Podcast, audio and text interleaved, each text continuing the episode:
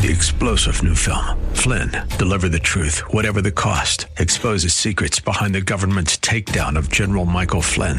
Flynn knew what the intel world had been up to. He ordered the first audit of the use of contractors. This set off alarm bells. He told the truth. He was the most dangerous person for Donald Trump to hire. They had to get rid of Flynn. Flynn, Deliver the Truth, Whatever the Cost. Available now. Watch it today. Go to Salem Now dot com. Salem Now dot com.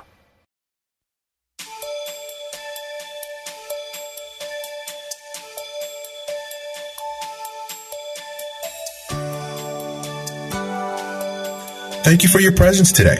As Pastor Rander continues his message on making the most of the precious gift of time, he shares biblical insights on God's commands to worship and commune with Him. As Christians, we must be aligned with God's specific purpose for creating us in order to maximize the specific gifts He has given to each of us. God's Word tells us that He knows the plans He has for us. Our role is to trust in Him with all our hearts and lean not to our finite understanding, to follow His plan as He directs. Have Bible, pen, and paper handy. Let's pray as we prepare to preach the gospel. And Lord, we pray that you would just help me now to preach in the power of the Holy Spirit, realizing apart from from you, we, we can do nothing. And uh, I pray, Lord, that you would arrest the hearers of the word. And I pray, Father, that you would help us to receive what we have come for. I pray that there will be a tremendous move of God through the message of God, and that souls will be saved. Those who are running from God would be arrested by God. Those who have drifted would come back to Jesus. Give me clarity of mind and thought now, in Jesus' name. And all God's children said, well, we preached part one first Sunday last Sunday, and we're going into part two. The title of this three-part series is How to Make the Most with the Precious Gift of Time. How to Make the Most with the Precious Gift of Time. Uh, it is found in Ephesians chapter five, verses fifteen through seventeen. And the Word of God reads, "Therefore be careful how you walk, not as unwise men, but as wise, making the most of your time, because the days are evil. So then do not be foolish, but understand what the will of the Lord is." And from this passage, we want to preach part two, How to Make the Most with the Precious Gift of Time. I sincerely believe that time is one of the most valuable gifts given to us by our Lord. The reason many of us misuse it is because we do not think it is a gift from God. Time is a gift from God. It is not just a gift. It is a sacred gift. It is a precious gift, which causes us to forget that it's a gift. What causes us to forget that it's a gift is that we take it for granted. Uh, we've had time for so long until we just think we're going to get more of it. Uh, but you're not guaranteed having more of it. It is a gift from God. Beloved, what on this side of heaven are you doing with the precious gift of time that He has allotted to you? It seems the older we get, the faster it moves with age. Have you noticed that? The older you get, the faster time moves. Huh? It just, I mean, shoo, shoo, shoo, shoo, shoo, shoo, shoo, shoo. And, it's, and it's gone. Uh, reality begins to set in that we have more days behind us than we do ahead of us. This means we must make every moment count for our good and God's glory. Life is so short and the years are passing so fast. God is a God of equity. He has given us all the same twenty-four hours in a day. Some of you don't get twenty-four hours and others get thirty-four hours and others get fifty hours in a day. We all get the same twenty-four hours in a day. There are believers who make great and wonderful achievements, while others, when reflecting back on their lives, have little or nothing to show for it. In this brand new year that the Lord has blessed us with, what are you going to do with the precious God-given gift of time? Beloved, if you do not ask the Lord for wisdom in time management, your life will be filled with regrets. If you don't ask God how to manage time, your life will be filled with disappointments, guilt, and depression. With that being said, allow us to transition. How do we make the most with the precious gift of time that God has given us? How do you make the most of it? Uh, number one, you will make the most of your time when you have a worshipful lifestyle. A worshipful lifestyle. This is a life uh, of worship that glorifies God, who will guide you in maximizing your time as unto the Lord each day. As you worship God, He will help you manage your time, and not only manage your time, but maximize your time throughout each day as you worship Him in spirit and in truth. Well, you say, well, what does it mean to worship Christ so I can make the most of my time? Well, to worship Christ is to make much of Him. To, to worship Christ is to reverence Him. To be in awe of Him. To worship Christ is to respect Him. To worship Christ is to love Him unconditionally. To worship Christ is to submit to His lordship. It is to acknowledge Christ as the all-supreme one. It is to acknowledge Christ as superior and God alone, with which nothing or no one, absolutely no one else, can be compared. God is God all by Himself, and there is none like Him. One of the greatest passages on worship is found in First Chronicles uh, chapter sixteen, verses, verses twenty-three through thirty-one. I just love this passage. It says, "Sing to the Lord, all the earth, proclaim the good news of His salvation from day to day." As you worship God from day to day, He will show you what to do, how you need to do what you do, and when to do what you need to do. Verse twenty-four, "Declare His glory among the nation, His wonders among all peoples. For the Lord is great and greatly to be praised. He is also to be feared above all gods. For, for all the gods of the peoples are idols. But the Lord made the heavens. Honor and majesty are before Him. Strength and gladness are in His place. Give to the Lord, O families of the of the peoples. Give to the Lord glory and strength. Give to the Lord the glory due His name. Bring an offering and come before Him. Oh, worship the Lord in the beauty of holiness. Tremble before Him, all the earth. The world also is firmly established. It shall not be moved.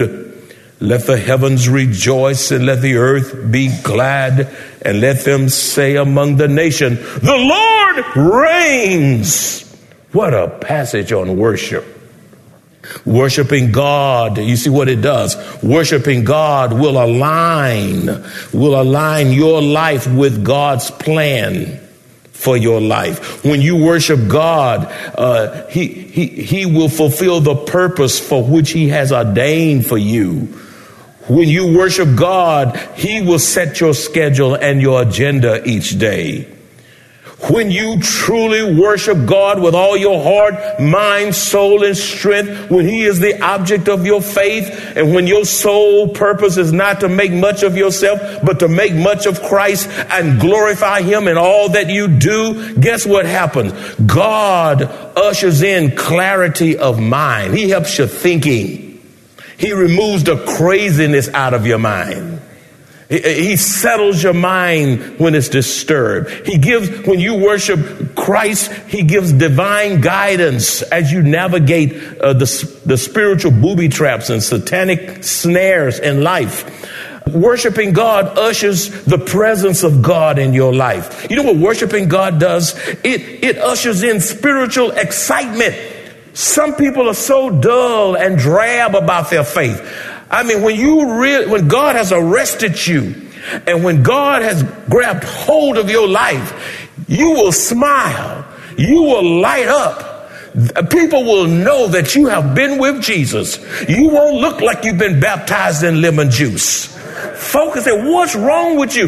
Why do you act the way you act? What what is that? I, I see you going through things, but but your demeanor has not changed. Your personality has not changed. Why are you the way you are? Because of my relationship with Christ and my worshiping him day by day to the glory of God. When you truly worship God, he he creates within you a spiritual excitement. When you worship God, it removes the spiritual dross, which is dullness. Worshiping God removes the dullness, which is being spiritually slow. To be dull is to be sluggish. As we contemplate our use of God's time, we must be honest with ourselves. Are we making use of every opportunity to talk with God, walk with God, share the victory of living for Him with others? Are we standing firmly on His word when confronted with the evils of this world? Are we walking wisdom and discernment as we witness to others? Are we bold yet loving in our approach to others who challenge our faith? Listen to the word of God as Pastor Rander continues. Worshiping God removes the lukewarmness and mediocrity where the light of Christ has become so dull and does not glow.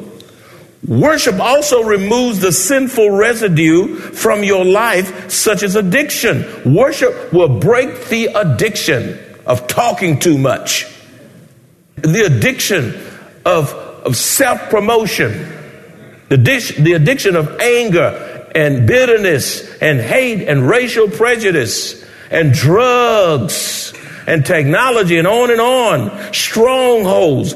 Worship breaks depression, lifts your spirit. Uh, worship m- removes the suicidal tendencies from you. To worship Christ is to remember his birth. I'm so glad that Jesus came in the fullness of time, born in Bethlehem of Judea. Even now, you ought to say Merry Christmas. Shake somebody's hand and tell them Merry Christmas. Shake somebody's hand on the other side of you if you can. Tell them Merry Christmas. Yeah, tell them Merry Christmas. I mean, this may be January, but we can tell them Merry Christmas. Joy to the world. The Lord has come. Oh, we ought to be thankful. We worship God as we reflect on his birth. We worship God as we reflect on his life. We worship God as we reflect on his sufferings. We worship God as we reflect on his death, burial, resurrection, and his soon imminent return.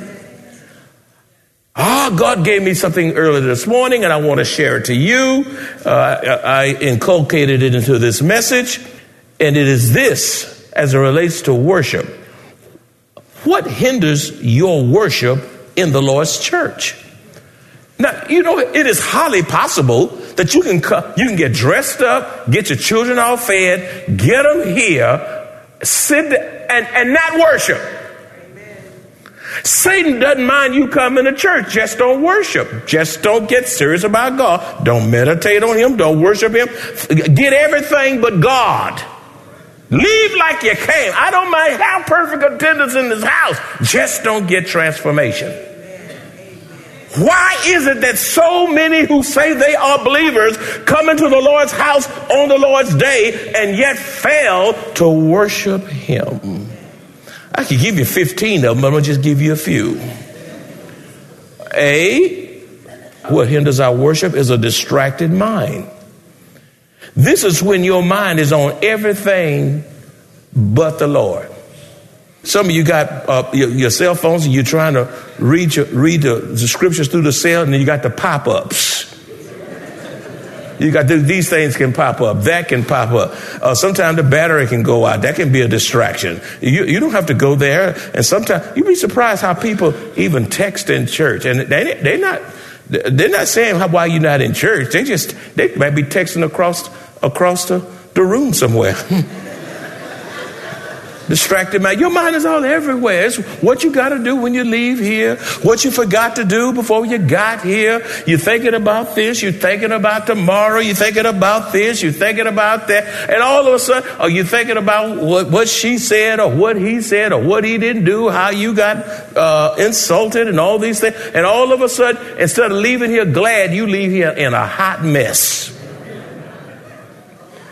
A hot mess. A distracted mind. Come to church, just don't focus on Christ.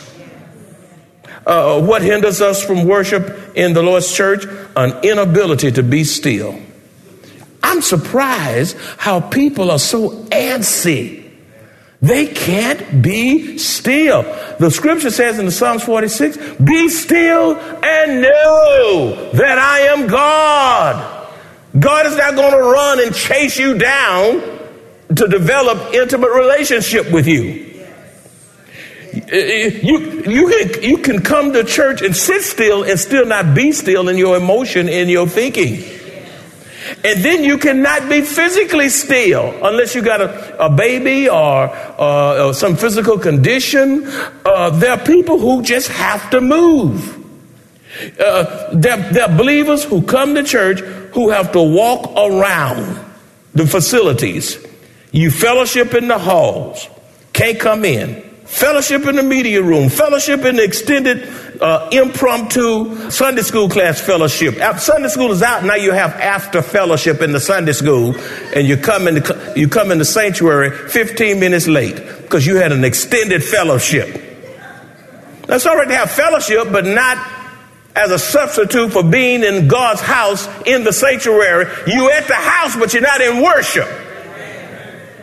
Huh? Fellowship in the choir and baptismal prep room.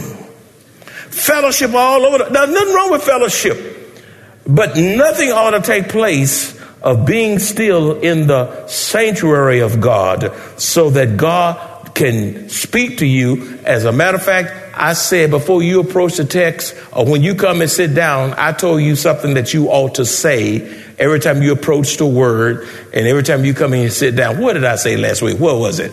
Speak, Lord, your servant is listening. Let's say it, let's, let's say it together. Speak, Lord, your servant.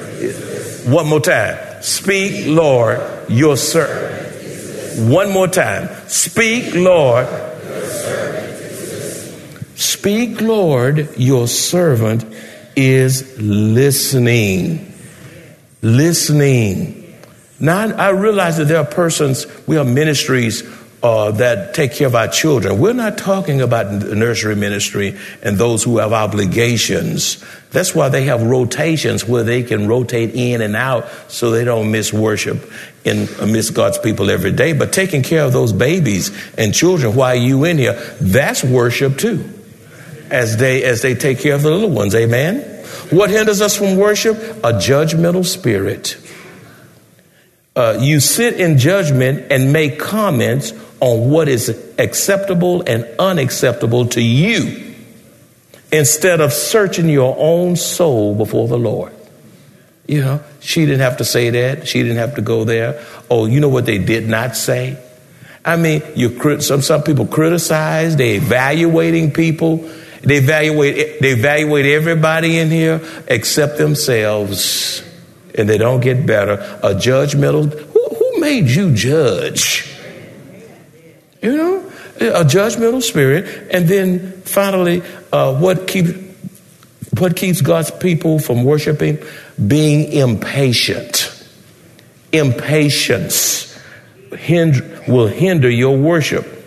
In other words, before you can even settle down and begin to worship Christ in his in the sanctuary, you already in the go mode and watching your your watch. You come in here, uh, get, get me in here and get me out. And some churches restrict God to one hour, and he's got he better move in that hour. I'm out of here. You know, you already some of you you already premeditate the time you will leave, so you can get ahead of all the cars in the parking lot. That's not written down. God just gave me that. I'm looking at it like I'm. I, you say, well, is that on this? That's not even on my paper, but it's it's coming out. That's selfishness, trying to get ahead. And the person next to you could be in grief or depression, and you run out of here and don't shake five hands or ask, how can I pray for you? Uh, so so you, you want to leave early, don't you? Ha ha. So, so you find your little specific area somewhere in the back where you can sit to ease out before the service ends. You miss the sermon and the benediction. You know what the benediction is? It, it is receiving God's blessing over your life as you are released to go back into a world that is filled with danger and corruption. Do you, some of you all minimize the importance of the benediction. The benediction is God's blessing upon your life. Listen, it, I want everything God wants for me in this service. I don't want to miss my blessing unless I got to go catch a plane. Uh, I got to go out of town. I got to go to work or something like that. We're not talking about you. But there are folk who are set in their ways, and that's just what you want to do. You miss the sermon and the benediction, which is receiving God's blessing over your life as you are released to go back into a world that's filled with danger and corruption. Don't minimize the benediction. Amen. Hey, we're, we're invoking God's presence upon your life. Number two. How do you make the most of your time? You must redeem the time in order to make the most of it. You must redeem the time in order to make the most of it. To redeem the time means to buy up and make the most of it. To redeem the time means to buy up and make the most of time. It is to use every window of opportunity that God gives you for his glory and, and your good. It is to use every opportunity that God gives you for his glory and your own good. Ephesians five sixteen says, redeeming the time because the days are evil. Here, Paul did not use chronos, the term for clock time, which is the continuous time that is measured in hours, minutes, and seconds. Instead, he uses kairos, which denotes a measured, a measured, allocated, fixed season or epoch. God has purpose. God has a purpose and plan for our lives. He cannot redeem the time until we surrender ourselves to Christ. We cannot redeem the time until we surrender ourselves to Christ, obey his words, and serve him to the maximum of our potential. To redeem the time is to make the most of our time as we use every God-given opportunity to walk in wisdom. We need to use every God-given opportunity to, to live in discernment. We need to use every God-given opportunity to live in the Holy Spirit, which will enable us to give the Lord the best of our service. Be mindful that it, it is absolutely impossible to retrieve lost time. You, you cannot go back and get more time. It is impossible. You cannot retrieve lost time. Number three, how do you make the most with your time? You glorify God with your time when you allow the Word of God to govern the activities of your daily life. You glorify God when, with your time when you allow the Word of God to govern the activities of your life. Proverbs three, five, and six says, trust in the Lord with all your heart and lean not on your own understanding. In all your ways acknowledge him, and he shall direct your paths. If you desire the Lord to direct your path, you must acknowledge and allow him to order your steps throughout the day. By surrendering your schedule to him, allowing him to set your agenda through prayer, It is through prayer that the Lord sets your agenda. He will show you what to do. You, you, before you get up in the morning, you say, Lord, order my steps. And you sit there and write the things as he puts it in order of what you should do. And then scratch it off when it is done. Allow the Lord to set your agenda through prayer. Number four, you make the most of your time when you place value on the things that matter most. On the things that matter most. That's where you place your, you place your priority. Possessing the mind of Christ will help you to process and think through your commitments. Did you get that? Possessing the mind of Christ will help you process and think through your commitments before you make them. Decide what is important and what can wait. That's how you make the most of your time. Decide what is important and what can wait. Place your most important priorities on your calendar first. Then add the rest if time permits. You hanging with me? Prayerfully eliminate those things that are really, that really are not priority. Eliminate, prayerfully eliminate those things that are really not priority, but you like to do them. See, video games, social media, sports, movies, gossip, news, politics. That's why some folk are angry and crazy. Too much politics in their mind. Politics will drive you mad. Eliminate those things. Or cut back severely on those things. If they're demonic in nature, get rid of them. Don't play with it. As Christians, our top priority is glorifying and serving our Heavenly Father. Life is too short, and the times in which we live bear unquestionable evidence that we must stand for what is right and good according to the Word of God.